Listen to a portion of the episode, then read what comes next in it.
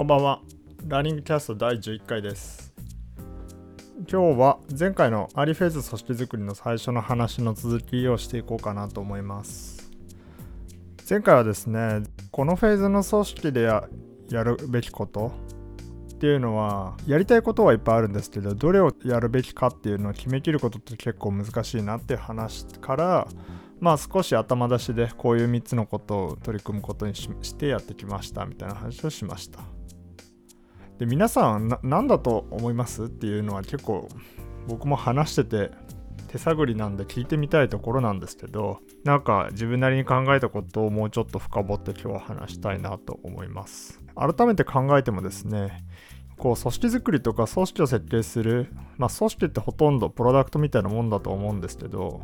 本当やってみてそう思うんですけどそれをこうどうやって描いていったらいいかしかもなるべくそのゼロに近い最初の立ち上げの時期にどうやって全体像を見ていってどっからピースを埋めていけばいいのかっていうのはやっぱなかなか全体像知れないですよね、まあ、だから考えないといけない、まあ、考えないで突っ込むっていうのもあるとは思うんですけど僕としてはやっぱりそれを後悔するリスク失敗するリスクっていうのをやっぱいろいろ想像してしまうんでまあそれは良くないなと思ってやっぱちゃんと考えなきゃいけないなと思って最初結構悩みました。まあ本当いい組織を作ろうとき単体の情報っていっぱいあるんですよね。単体のピースピースの情報ってあるんですけど全体をどうやって手付けますかっていうロジック。まあ N1、N1 の考えでもいいんでやっぱそういうのってもうちょっといや実際やるとき欲しいなと思いましたね。エンジニアリングだったら部分から設計始めるとか部分からあんまりロジックなく着手するってあんまないじゃないですか。まあ全体の新しい完全に新機能だったらこういう要件で全体のアーキテクチャこうでで最後にあのどこの機能から作るみたいな。でさらにその機能を作るための技術要件技術とかコードの書き方みたいな話になりますけど結局全体のグランドデザインって必ずやるんですよね。でまあ、プロダクト作り、プロダクトマネージャーみたいな立場でも、プロダクトの全体の UX をまず見て、まずここからやろうとか、まあ、あの、いろいろバリプロポジションとか、あと、EX マッピングみたいな、ああいういろんなツールってありますけど、まあ、そういうのも全体像から見て、その、取捨選択といいますか、まあ、重要なこととか、重要なことの定義をちゃんと固めてから進むみたいなことやりますよね。でもこう組織では会社っていうのはまあおそらく千差万別だからだと思うんですけど結構そういう考え方とか表に出てきてなくてまあかといってちゃんと考えなきゃなっていう部分だとまあ自分ごとになってやってより思いましたね。まあ一番簡単それらしくて簡単な答えは正解決まってないっていうことだと思うんですけど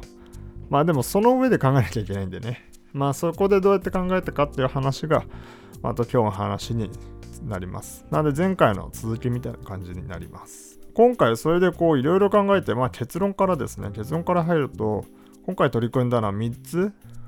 まあ、3つのアウトラインってタイトルにもありますけど3つ、3つのアウトライン作りを会社の骨組み作りとしてやることが重要だなと自分は考えました。で、まあその3つのアウトラインがどんなのかっていうのを前回軽く触れて終わったんですけど、まあ本当に一言二言の一ワードで言うと3つっていうのは事業と組織と、まあ、個人に対するアライメントその補助線作りだなと思ってまあ、その事業っていうのはそのどこに向かうべきかどこに成果をフォーカスするべきかっていうそのフォーカスによって成果を最大化すること。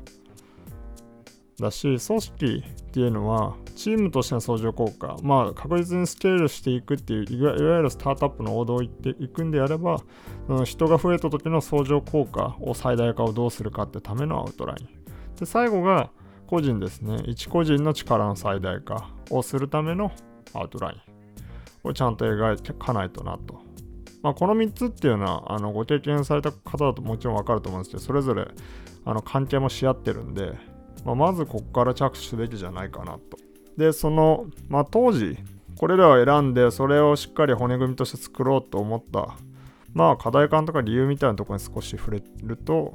1個目の授業や、その授業とか、その仕事のゴール設定みたいなとこがなんで重要かって言いますと、やっぱりゴールにつながってるかっていうのが、今やってる仕事が本当につながるんだろうかとか、あの周りとのちゃんと歩調が合ってんだろうかっていう話が出始める初めて出るのがやっぱチームが10人超えてあたりぐらいだと思うんですよね。あのチーム会社として10人っていうより1つのことをやってるチームが10人ぐらい、まあ、よくピザ2枚ピザの2枚ルールみたいなのあるじゃないですか。あれが多分44で8人なんですけど、まあ、つまりあれってあの規模が一番コミュニケーションしやすい、同期しやすいよって話で裏返すと、まあ、それ以上って難しくなるよっていう話なんですよね。で、まさにやっぱり、例えばプロダクト1個作る。プロダクトに関しても、バックオフィスとか間接的なんで、もう少し直接的なとこだけで言うと、プロダクトマネージャーとかエンジニア、デザイナー、まあ、サポートもそうだし、まあ、営業も SARS とかだと深く関わるんで、まあ、そういう方々10人超えるとやっぱこういう課題が出ますよね。で、実際、我々の会社でも、Motify でも、まあ、そういう懸念がちらほら、もっとそこが一体感あったらいいよねっていうのが、僕は入った当初、ちらほらみ、んなからのヒアリングで聞いていたことだったりしました。で、まあ、組織のところ、まあ、組織で言うと、こう、何が正しいかって文化づくりとか価値観づくりのところなんですけどまあやっぱこれもまあよく言われることですし自分も今まで経験したことでそうだなって思うことでやっぱ最初にどう作っていくかの影響って後々すごく大きいと思うんですよね。もちろん後でいいとか自然に文化出てくるものだとかまあよく本に書いてある通りなんですけどまあだからあんまりまだいいんじゃない我々はあえて後にしてるよみたいなのもたまに来ますけど、うん、まあ正直あんまりリアルな経験がないんじゃないかなと思うぐらい、その選択肢はかなり悪手で、やっぱり最初にちゃんと文化を作るってことに越したことはないかなと思ってます。やっぱりとても不可逆、本当に不可逆で時間ともに蓄積していって、まあ、いい貯蓄にもなるし、負債にもなるのが文化だと思うんですよね。始める、始めないに、こう、関わらずどんどんやっぱり作られていくものなんでそれがいい方向に行けば財産になるし悪い方向に進んでそのまま放置すればどんどん負債に負債になっていつか爆発するみたいな。我々の授業みたいに本当に SARS のこうリカニングでビジネスをお客さんの成功とともに積み重ねていく。それをこう巨大なチーム巨大な分量の人ワンチームで成果を出してサービス届ける場合ってやっぱり組織力大事なんで余計そういうところはクリティカルになるなと。思っていました。で、3つ目の個の問題も必ずやっぱり来るものですよね。これは我々 SARS だからとかっていう関係なく、もうもはやスタートアップである程度ストレッチなこうチャレンジを続けるっていう組織だと、まあ、ほとんどの確率で発生する問題かなと思います。もちろん例外はあると思うんですよ。極端に個人のパフォーマンスに依存する。まあ、本当に、例えばコンサル型は案件ごとにバラバラですし、まあ、もっと営業、個の営業が目立つところとか、まあ、それこそあの転職エージェントみたいな、本当、こうのパフォーマンスでそれぞれが別案件やってるみたいなものもあるとは思うんですけど、まあ、そういうのって逆に珍しい方なんで、まあ、やっぱ必ず踏む問題はこの問題出てくると思います。こうに対して何を評価するかとか、それを評価するときどうやってフィードバック、報酬を与えるとか、まあ、それをどうやってコミュニケーションするかとかっていう、このまつわる問題ですよね。で、それも分かっていって後手で対応するのってやっぱり自分はすごく無駄だなと思うんですよね。まあ大変なんですよ。この個の問題って設計はすごく大変で、しかもそれを作ったからいいっていう、どんどんなじませていくとか改善していく必要があるんで、非常に大変なんですけど、大変なんですけど、それゆえに早めに投資すべき、まあ、文化と同じで、早ければ早く、そしていい方向に向かえれば、どんどんプラスの相乗効果、積み上げが効くので、やっぱり早く着手すべきだなと僕は思いました。もちろんこれもですね、あの、一定期間から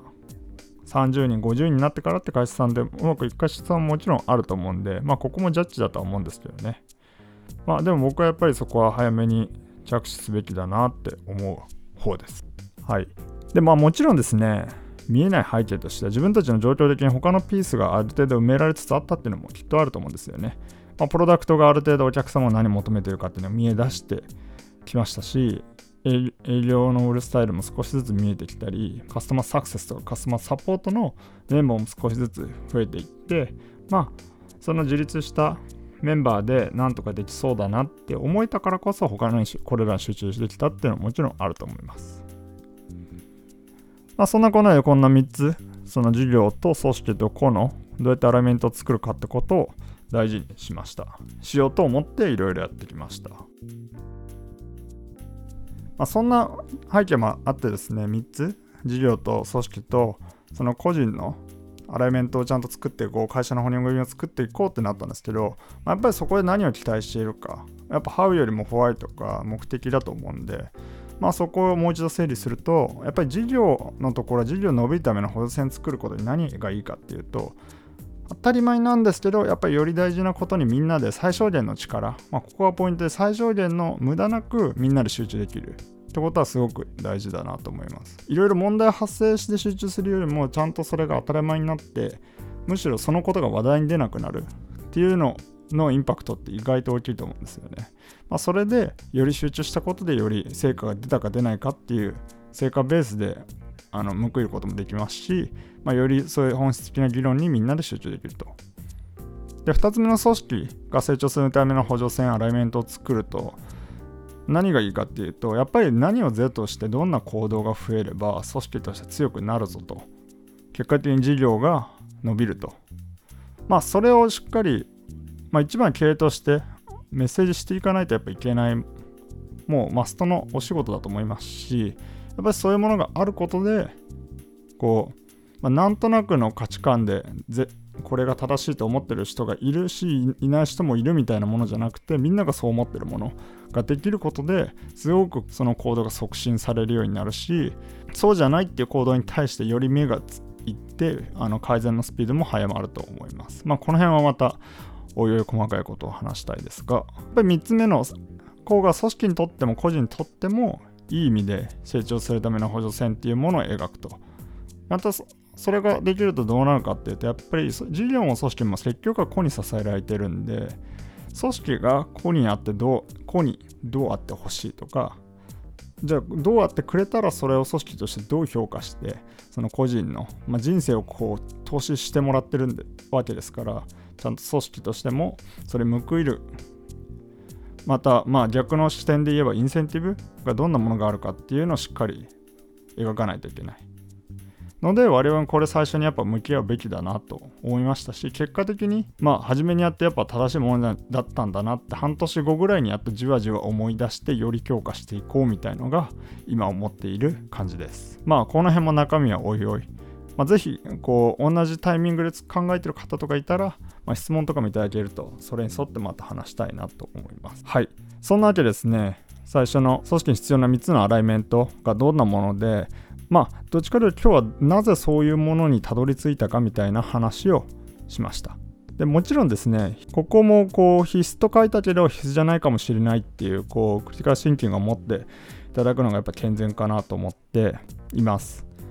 まあ、我々ね、必須でしたけど、まあ、もっと必須なのは、それを今日話したような、それを考えるプロセスっていうのが、本当の本当に、その組織にも僕は必要なんじゃないかなと思います。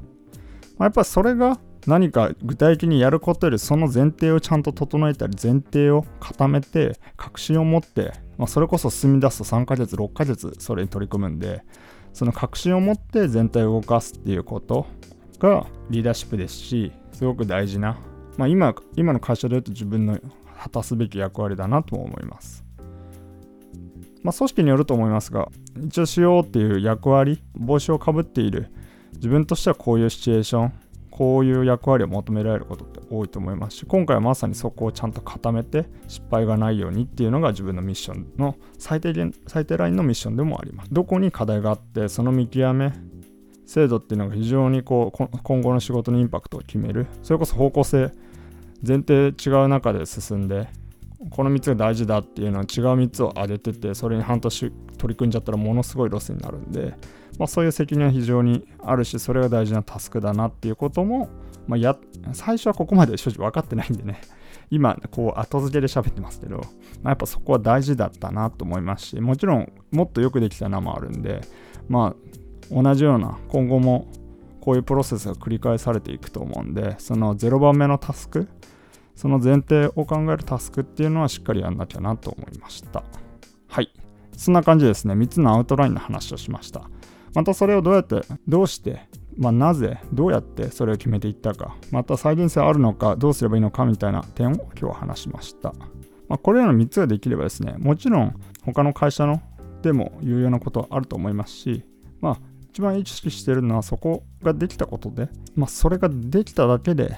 エクセレントカンパニーにはならないですが、まあ、当たり前のことができる会社には近づく、まあ、当たり前のラインにまず乗る会社の骨組みがある会社には近づくんじゃないかなと思ってます。はい。まあ、ちょっと抽象的な話でしたが、個人的には重要だなと思った気づきでもあり学んだことでもあったんで話しました。まあ、次回以降はですね、もうちょっと具体的な組織づくりの話もしていきたいなと思います。